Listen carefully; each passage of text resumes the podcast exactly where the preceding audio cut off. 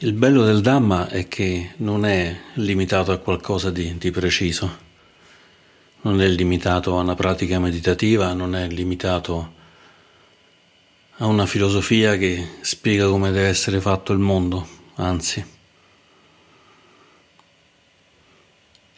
in qualche modo il Dhamma va, va oltre la parte di filosofia perché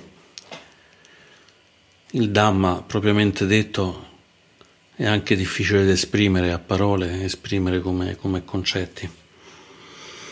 E quindi in realtà possiamo trovare il Dhamma in qualsiasi cosa che facciamo.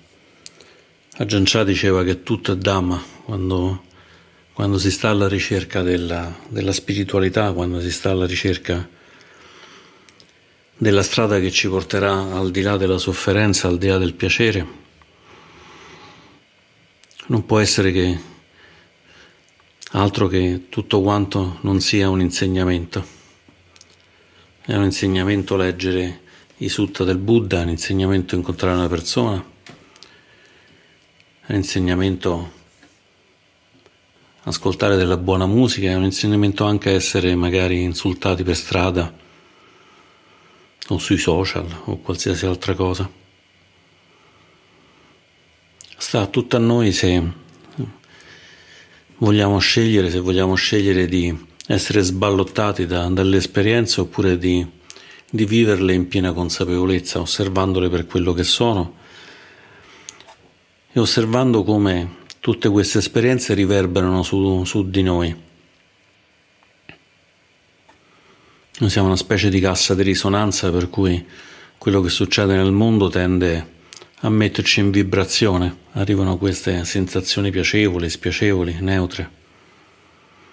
Quando arrivano sensazioni neutre, per lo più ci stufiamo, ci annoiamo e finisce lì. Il piacevole invece ci, ci attira molto e lo spiacevole ci fa scappare a gambe levate. E quindi continuiamo un po' a scappare, un po' a stare, un po' a addormentarci.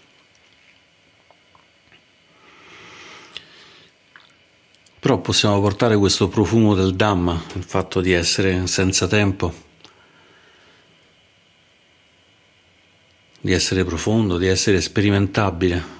Una delle proprietà del Dhamma è che può essere sperimentato direttamente. Allora possiamo provare a portarlo in qualunque cosa.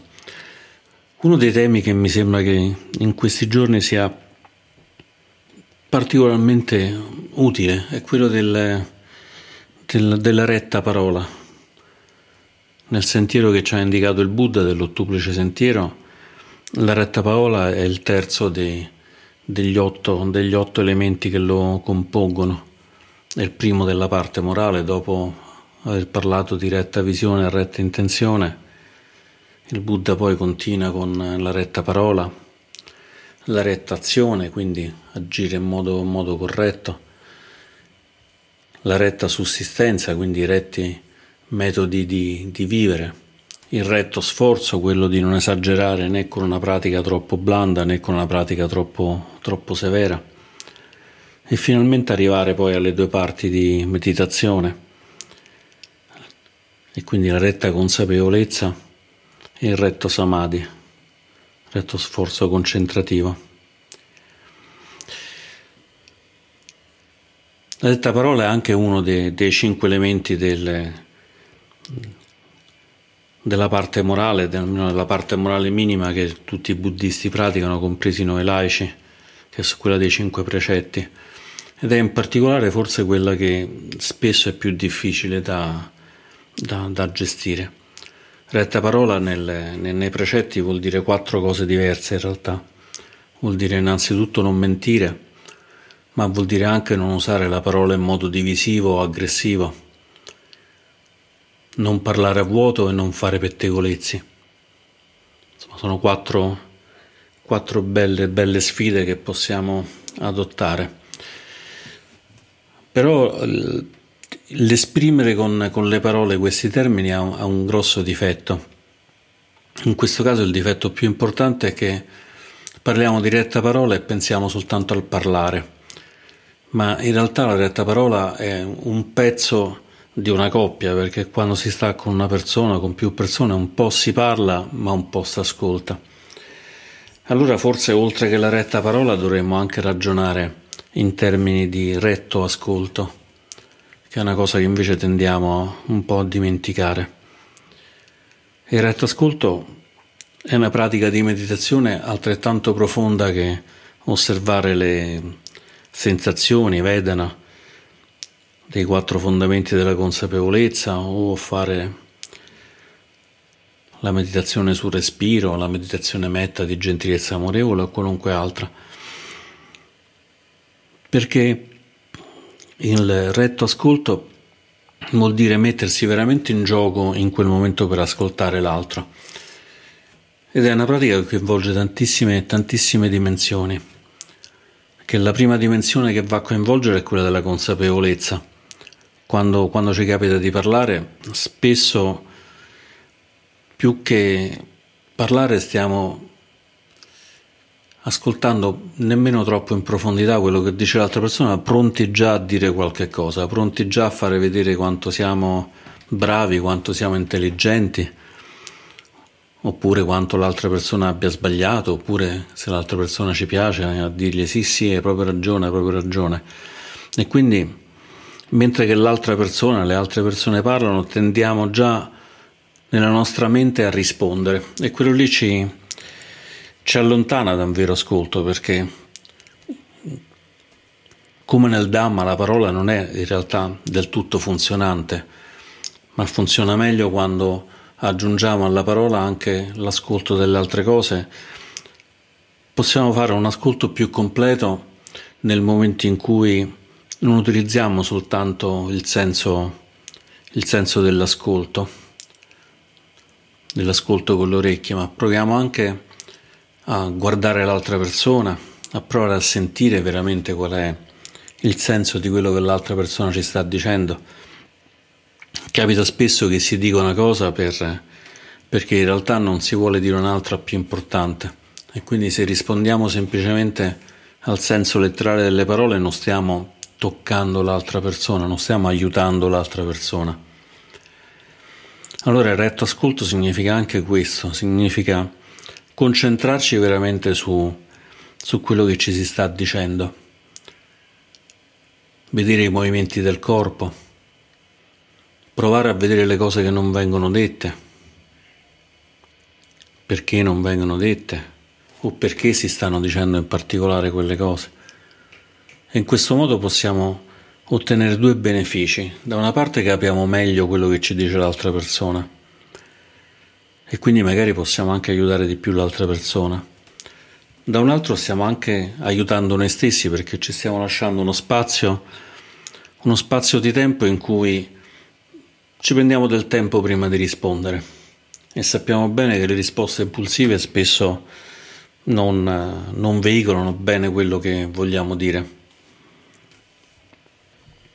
C'era proprio Gian Ciandapalo che diceva che spesso le persone vanno al monastero, specie persone che è la prima volta che ci vanno, gli fanno delle domande del tipo ah ma cosa fate qui? E lui comincia a rispondere anche insomma con la sua tipica flemma inglese e mentre sta parlando gli fanno un'altra domanda ah sì ma allora perché fate questa cosa? Dice ma stavo finendo di dire cosa facciamo perché mi chiedi perché allora non ti interessava veramente la risposta allora questo non voler ascoltare chiaramente quello che fa sì è che lascia intendere all'altra persona che non c'è un vero interesse in quello che abbiamo chiesto, in quello che abbiamo provato a, ad ascoltare, a dire e quindi alla fine la conversazione diventa assolutamente, assolutamente sterile. E in questi giorni mi sembra che c'è molto fermento, c'è molta, molta agitazione perché continuiamo a stare in un periodo complicato di di pandemia, di lavori in difficoltà, di persone in difficoltà, ci sono tante persone che hanno accumulato molto stress durante la pandemia o magari hanno perso il lavoro. E quindi questo è proprio il momento, il momento giusto in cui un buon ascolto può essere particolarmente utile per, per, gli altri e può essere anche utile per noi per, per, conoscere, per conoscere meglio, meglio come siamo. Un modo per conoscerci meglio, ad esempio, è specie quando stiamo in gruppo che magari una serata in cui stiamo a cena insieme o con delle persone nuove, qualcuno dice qualche cosa e sentiamo nascere in noi una sensazione di voler parlare. E poi magari questa sensazione può, può essere fermata, perché magari c'è timidezza, c'è paura, o magari invece rimane lì per tutto il tempo come una specie di, di spinta che non ci permette nemmeno di ascoltare bene. Però è come il nascere, il sorgere di una sensazione. Stiamo ascoltando e sentiamo sorgere la sensazione di parlare. Ah, ha detto questa cosa, devo assolutamente rispondere a questa cosa. Ha detto questa cosa bellissima, glielo devo assolutamente dire e intanto mi sto perdendo tutte le altre cose che ha detto. Oppure ha detto questa cosa particolarmente stupida e a quel punto non sento nemmeno tutto il resto e non mi rendo nemmeno conto che era una battuta e poi nella frase susseguente aveva detto che era una battuta e quindi io continuo a pensare che prendesse sul serio quella cosa quando invece non era, non era così. Allora ascoltando in noi quando nasce questa sensazione di, di parlare, possiamo anche riconoscere che, che colore ha, che sensazione è, una sensazione neutra, semplicemente voglia di parlare, una sensazione piacevole, magari voler supportare quello che sta dicendo l'altra persona o magari invece una sensazione spiacevole, voglia di controbattere. Già riconoscendo questa coloritura possiamo riconoscere che questa coloritura ci influenza tantissimo, per cui le parole che andremo a dire saranno colorate da, da questa sensazione e magari non necessariamente più, più vere. Per cui se vediamo che c'è una coloritura o positiva o negativa, possiamo scegliere di aspettare un po', aspettare un po' e parlare, specie quando c'è voglia di, di controbattere, di, di, rispondere in modo negativo. Per cui il, il, retto, il retto ascolto si lega anche molto col nobile silenzio, con la possibilità che una volta che abbiamo ascoltato, anziché continuare a parlare o riprendere a parlare, possiamo anche semplicemente scegliere di, di non parlare è stato detto qualcosa che ci ha offeso, magari per un momento possiamo anche stare un pochino più, più in silenzio cercando di, di far scendere un po' la temperatura di queste sensazioni. E questo non vuol dire che poi dobbiamo rimanere passivi e non parlare, ma semplicemente riconoscere che c'era stata una risposta, un tentativo di risposta, in questo caso un tentativo di risposta assolutamente condizionato, è come una specie di botta risposta, quindi non siamo in realtà veramente noi che parliamo, ma è questo meccanismo automatico. Allora smontiamo questo meccanismo automatico e da lì, e da lì riprendiamo a parlare. Cioè in uno dei sutta il Buddha, il Buddha dice ai monaci se quando qualcuno insulta il Buddha, il Dhamma il Sangha, se farsi prendere alla rabbia è un buon modo per rispondere. E i monaci naturalmente rispondono che non è un buon modo. E il Buddha dice che non è un buon modo perché quello che va fatto bisogna essere calmi e sereni e dire precisamente quello che è vero e quello che non è vero. Quello che è in noi, dice il Buddha, è quello che non è in noi. Quello che è in mezzo a noi è quello che non è in mezzo a noi. Quindi l'insegnamento non è di stare silenziosi per sempre, ma semplicemente quello di non arrabbiarsi, non arrabbiarsi e quindi non parlare spinti da, dalla rabbia, spinti da, da, un fuoco di benzina che ci, sta portando, che ci sta portando via. E in realtà l'insegnamento di fondo del Buddha è perché stiamo rispondendo, perché stiamo parlando. Diciamo prima che la retta parola è appunto quello di non parlare a vanvera, di non parlare inutilmente. Allora l'idea è quella che il parlare può avere un effetto, un effetto negativo, ma può avere anche un effetto positivo sulle altre persone. Può avere un effetto meglio, per dire ancora meglio, perché positivo e negativo sono molto polarizzate. È meglio dire può avere un effetto salutare o un effetto non salutare. Salutare vuol dire portare verso la liberazione, verso la libertà, verso la pace. Non salutare invece portare verso l'attaccamento, l'avversione, l'ignoranza. Per cui quando parliamo possiamo per un attimo, meno che un secondo, meno che un decimo di secondo dire perché sto rispondendo, perché sto dicendo queste cose. Allora, mettere nella prospettiva del Dhamma dire, vuol dire sto parlando perché penso di poter aiutare questa persona. Sto parlando perché penso di potermi far aiutare da questa persona. Non c'è reale differenza fra aiutare e farsi aiutare. Aprirsi agli altri significa anche aprire se stessi, se stessi agli altri. E quindi nel momento in cui ci mettiamo in prospettiva vuol dire che stiamo cercando di utilizzare al meglio la nostra parola, non una parola inutile, una parola che semplicemente è una specie di, di penna che può ferire e che a volte magari fa anche un bel tratto, ma a volte fa anche un bel danno e invece magari cercare di utilizzare al meglio il nostro, il nostro linguaggio. E il buon ascolto è la base fondamentale di, questo, di, di questa modalità, perché noi possiamo essere d'aiuto agli altri se ci siamo fermati un attimo ad ascoltare. Ascoltare quello che dicono gli altri, ma ascoltare in modo particolare quello che dice il nostro cuore e la nostra, e la nostra mente. C'è addirittura una pratica del Dharma che è completamente dialogica. Dialogica vuol dire che si può praticare anche il Dhamma in più di una persona, si può meditare in più di una persona.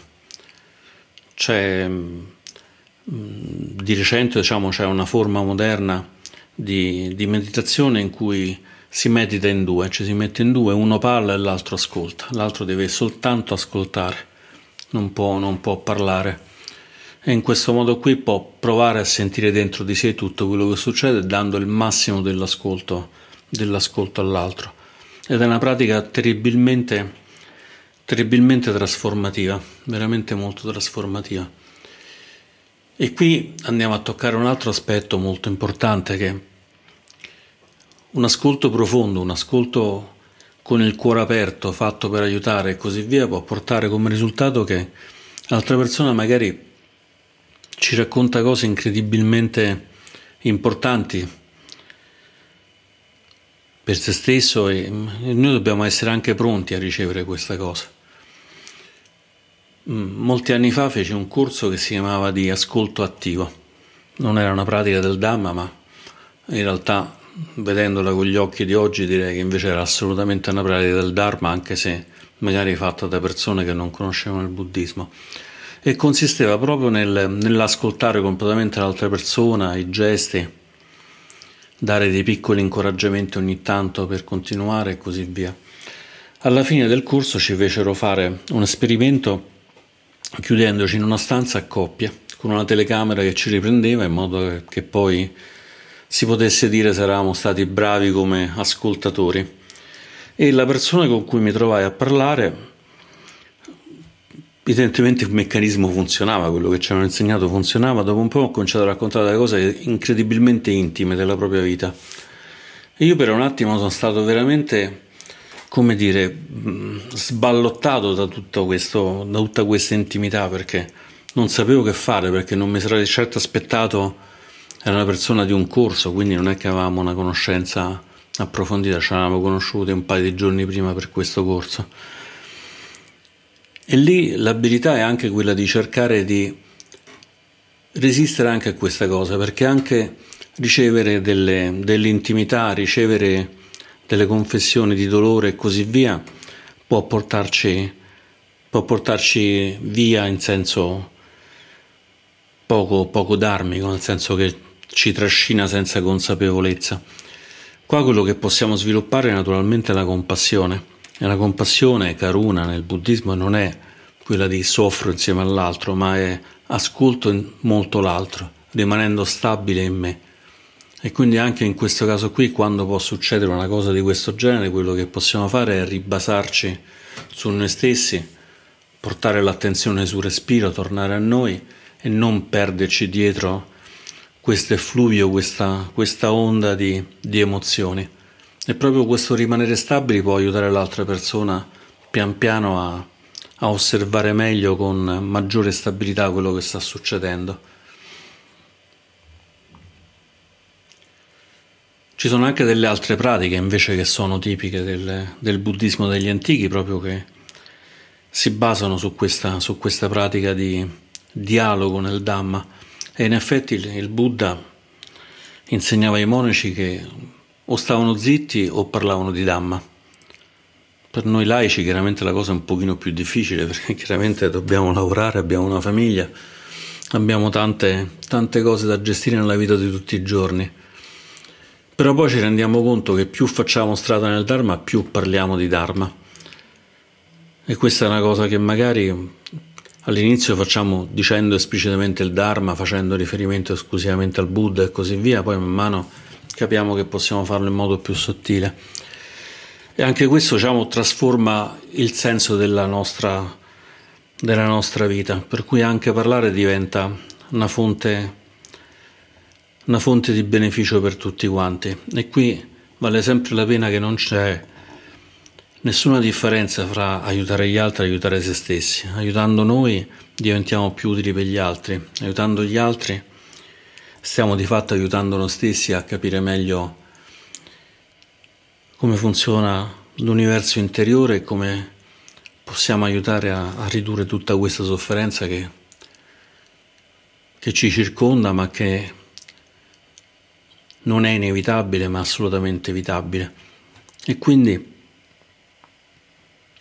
con questo addestramento, con la meditazione, osservando con, con attenzione quello che, che diciamo e quello che dicono le altre persone, possiamo pian piano trovare una strada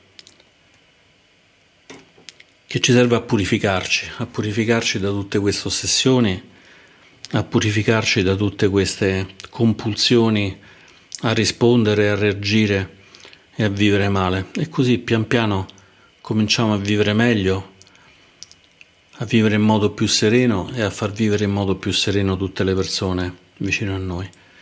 E quindi il mio augurio è che questa pratica della retta parola e questa pratica del retto ascolto possa essere di beneficio a noi e a tutti gli esseri. Grazie.